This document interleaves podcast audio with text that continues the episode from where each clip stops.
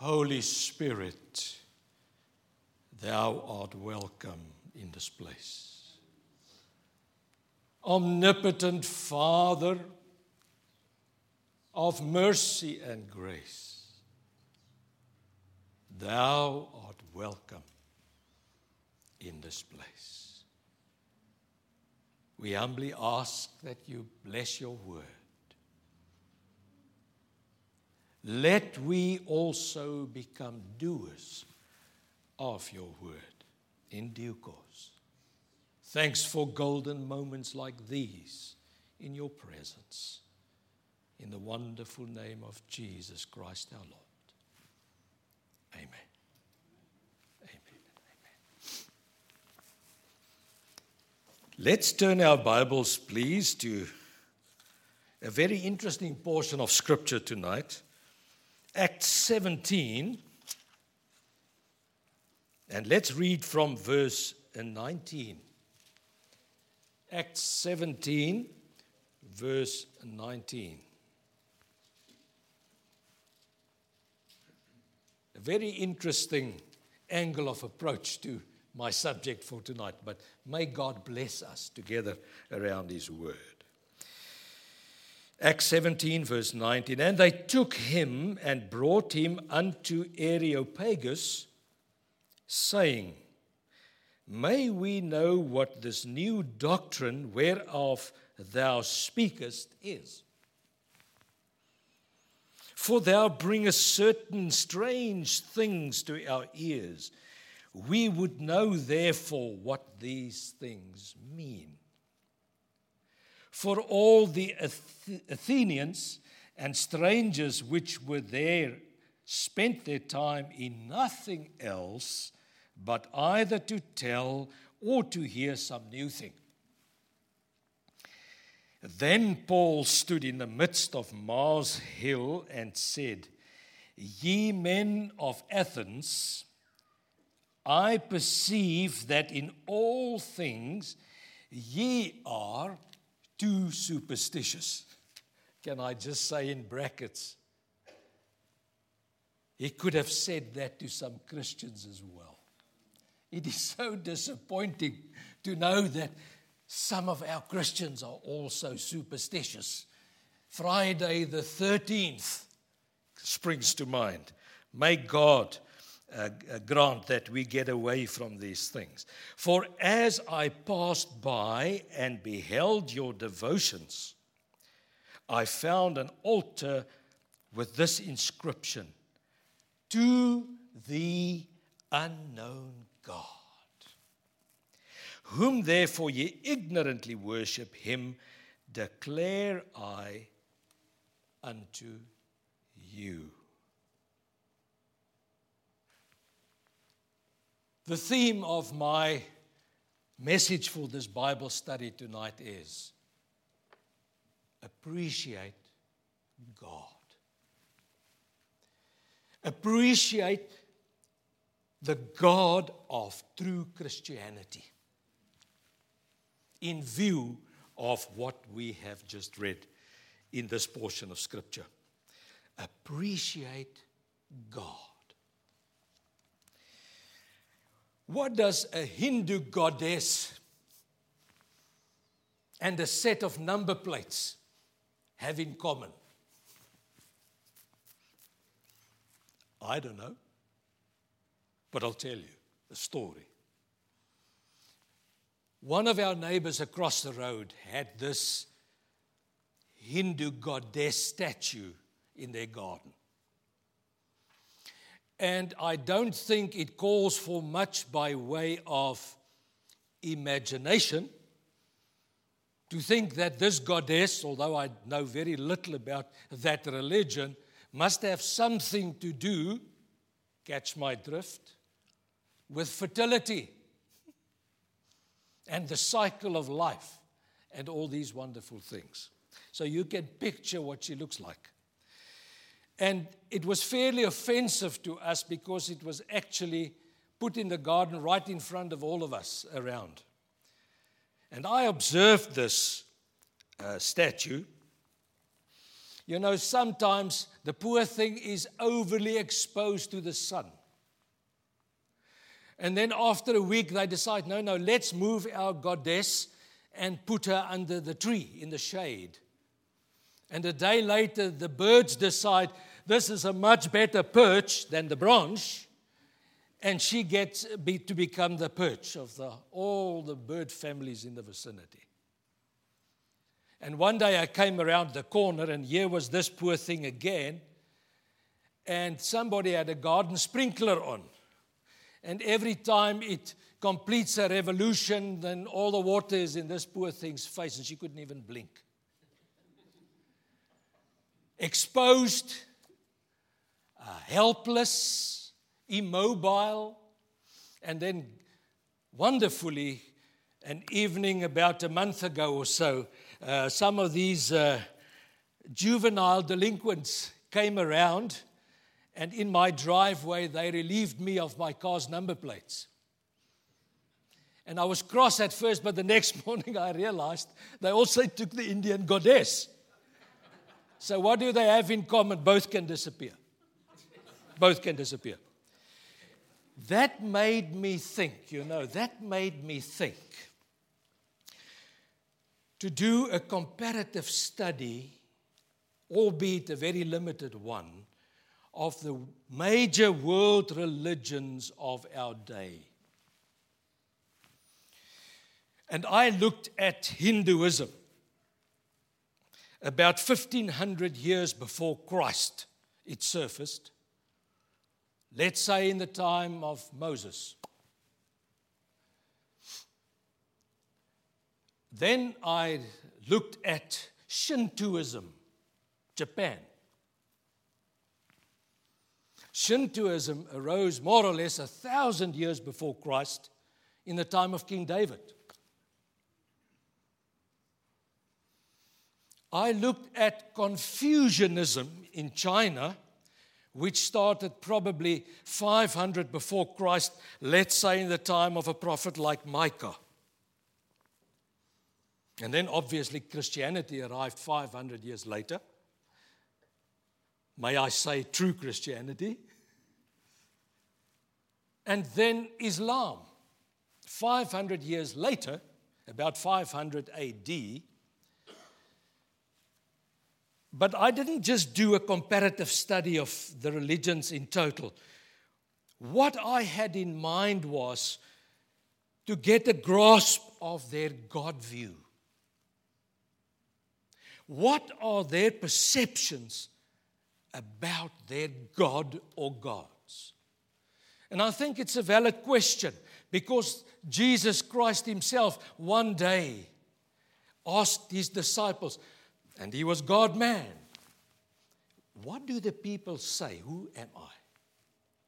It was even important for Him to know the perception that people hold of Him as a God man. So, I, I only looked at the God view of these different religions. Where is the origin of that particular religion? Who are the gods? Where do they live? Where is their abode? Are these gods that re- reveal themselves? Are these gods responsive to the needs of their worshippers? Are these gods self sacrificial? a number of other questions, you know, that just arose in my mind.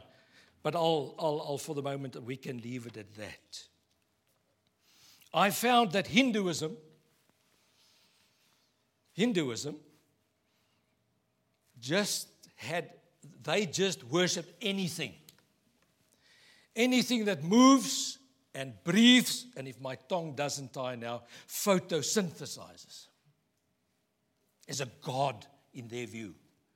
I saw the Dalai Lama the other day, you know, doing this. And I thought, no, maybe the praying mantis, follow my eyes, the praying mantis is just a messenger of their of, of, of their faith. But it seems to me not. The praying mantis is one of their gods. So he was imitating his God when he walks like that. At the last count, they had something like 300 million plus gods. So much for the chance of having a personal relationship with your God. Japan, Shintoism. All men are born gods. According to Shintoism, Japan is the holy land of the creation. And every Japanese that gets born is born a god. He doesn't need a God. There's no need for a God in their system. It's complete elitism. Shintoism. Confucianism. Ancestor worship. And in that respect, they share the African religion traditions. Dark spirits. And then Islam. I don't think I need to elaborate. You people know more about Islam probably than I do. But my reading from it, yes, their God is Allah. They say they trace their history back to Abraham. And they say, they claim that it's the same God of Judaism. But you know what? The view of that God is one that is completely distant completely intolerant, completely male chauvinistic. Isn't that so? That's the God view of that particular religion. Now, what are my general conclusions? I'm not going to take you through all of this. My general conclusions, if I look at all of these, and my study uh, ended with Confucianism in actual fact, is I am thoroughly confused like the student who came into the lecture hall at university at ragtime when they can dress informally. And he had this huge K on his t shirt. So the professor said to him, Hey, what is that K? He says, No, professor, I'm confused. He says, No, no, no. Confused isn't spelled with a K, it's spelled with a C. He says, That proves how confused I am. So this is how I felt after all this. But my general conclusion is all these gods are figments of imagination. All of them are impotent. All of them are shrouded in myth and, like Paul says here, in superstition. Myth and superstition. You know what? I appreciate God.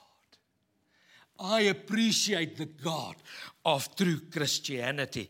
And I think Paul, when he actually interacted with these people, and he also saw he was dealing with the gods of the Greeks there, and they've got many more, it seems. I think that he just couldn't suppress the praise that sprang up in his innermost being to appreciate God. And he wrote Romans 11 33 to 36, which says, Oh, the depth of the riches both of the wisdom and knowledge of God. How unsearchable are his judgments and his ways past finding out. For who hath known the mind of the Lord, or who hath been his counselor? For of him and through him and to him are all things, to whom be glory forever and ever. Amen. It causes you to, to burst out in a doxology, a session of praise and worship of your own, if we can appreciate our God. And that's all I want you to do tonight. Get a fresh appreciation of the God of true Christianity. Right. You know what? Christianity is a relative newcomer on the religious terrain. But it changed the landscape of religion irretrievably. It introduced new vocabulary into the way we think about God. All right? And it brought an intimacy that's absent in all other religions. Right. Christianity, true Christianity, brought us a real God, a powerful God, and a personal God. One that's ready to be intimate with his worshippers. One that longs for fellowship with his followers. In fact, he's, he, he longs for union in spirit with them. It's a reality that only the true Christian religion can bring to us. No wonder Acts 7 28, 17 28, at some stage, Paul says, In him we live and move and have our being. That is what this means to him and what it should mean to us as well. The songwriter says, summarizing most of this, down from his glory, ever living story. My God and Savior came. Jesus was his name. But the second verse is even better for me. He says, What condescension, bringing us redemption that in the dread of night, not one faint hope in sight, God gracious tender, laid aside his splendor, stooping. This is a God that can stoop, stooping to woo, to win, Andrew, to save my soul. That is the God that I want you tonight again to reappreciate. I'm watching the clock. True Christianity brought us some further unique dimensions of understanding of who God is. And I'm just going to, and this is the apex of what I want to tell you tonight, and I'm also ending with that. Right? Listen carefully. Uniqueness of the religion of Christianity, it introduced the reality of the term Father. No other religion has got a Father. It's too intimate, it's too personal, it's too powerful. The reality, in the first place, of my Father. Jesus says in John 15, verse 1 I am the true vine, and my Father is the husbandman, the wine dresser. My Father is the husbandman. He claims him as his Father. If you read John 16 and 17 carefully, uh, part of the upper room discourse, probably some of the best pieces in the Bible as far as I'm concerned. The whole discourse is about the union between Jesus Christ and his Father. The intimacy of Jesus with his Father. It is so wonderful. It's marvelous. Uh, I, I would encourage you to make a study of that. In the second place, not only gives it, give, give, uh, did it give us a real father, it also gave us a real family. A real family. What does John 1:12 say? As many as received him, as many as believed him, he gave the power to be children, to be called children of God. What a privilege. What a privilege to be a child of this wonderful, wonderful God. And then one day, on the shores of Galilee, he looked into heaven, far beyond the blue, I believe. And he said, This is how you can all now pray Our Father, which art in heaven Hallowed be thy name. Thy kingdom come, thy. Now, no longer only his Father, but our Father, which art in heaven. We have become, according to Ephesians 2:19, the household of God. This is a God who always longed to have a house and a household. Galatians 6:10 says, "We are now the household of faith." A father with a household. No other religion shares that with us. Guard that with jealousy and defend that. It is a wonderful source of blessing for us. I'm so glad I'm a part of the family of God. Washed in the fountain, cleansed by his blood, joined heirs with Jesus as we travel this road. I'm so glad I'm a part of the family of God. And I see part of God's family displayed here tonight. I'm so glad to be part of this part of the family of God. Hallelujah. Is, is that worth an amen? and that's why Ephesians 3:21 also says, "Unto him be glory in the church, both now and evermore and evermore." Hallelujah. That's wonderful. I'm almost there. I'm part of the family of God. Praise God for the church as his family as well. The third one, it gave us a real father's house. A real father's house.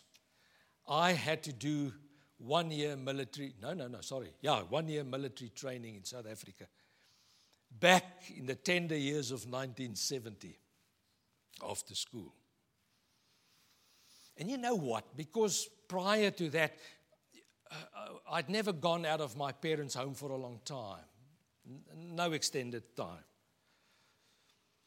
And it was so wonderful, you know, after the first three months or so, you are sort of like, uh, uh, what, what do you call it? You're locked in. You can't, you don't get passes, you know. I was still a private then, later an officer, but then a private.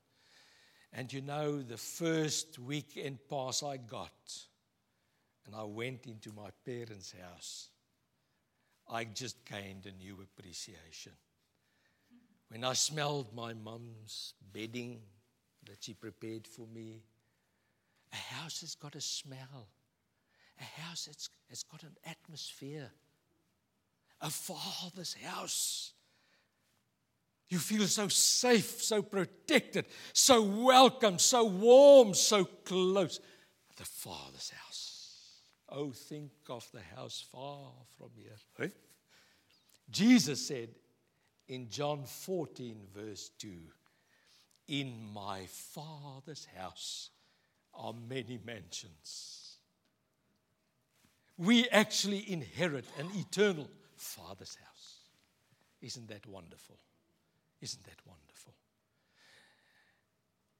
And I go and prepare a place for you. And if I prepare a place, I come again and receive you unto myself, so that where I am, you may be also. In the Father's house, in the warmth of His presence, you can actually wade and bathe in His presence forever and ever and ever. No disappointment in heaven. No disappointment in heaven. I close with a story. I close with a story. A beautiful story, a modern day story. I knew a retired pastor, and I have huge respect for all of them. Pastor Payne in South Africa. Now, his surname was Payne but he couldn't speak two words of English. So, where the pain comes from, I don't know. P A Y N E, Pastor Payne. But a man of God through and through. And I remember my brother told me this, my elder brother. brother. He said one day somebody said to Pastor Payne's wife passed, but he stayed on in his little home. Uh, and he was used to sort of prune his. Uh, uh, fruit trees and prune his rose beds and so forth in the back of the house every day. but a wonderful man of God. So, so somebody asked my brother, and says, Listen, we know that you pass Pastor Payne's place regularly. Please just make the small delivery to him. And he says, Yeah, sure, with love. He tells me this. He said he drove past there. It's a few blocks from us. So he drove past there and then he got into the driveway and he meant to go to the backyard. Probably, this is now lunchtime. Probably finding the old man pruning something right in the back of the garden.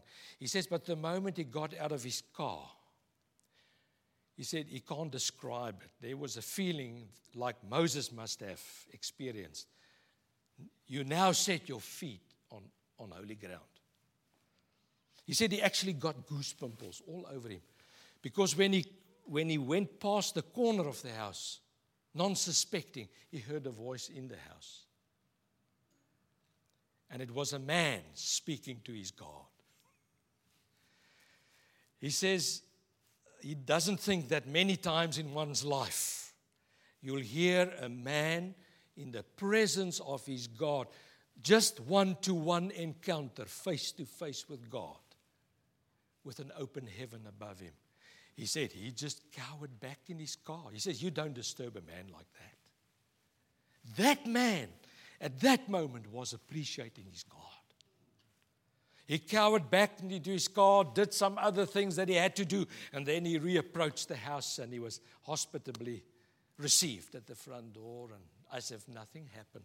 But he says it'll always stay with him that he heard a man that was really in the presence of God. And, and you could hear he's used to be in the presence of God. Isn't that wonderful? That is what I want to leave with you tonight. Appreciate God. Because I think, I think old Pastor Payne leapt out in closing with 1 Timothy 1 verse 17. Now unto the King eternal, immortal, invisible, the only wise God, be honor and glory forever and ever. Amen. May God bless you.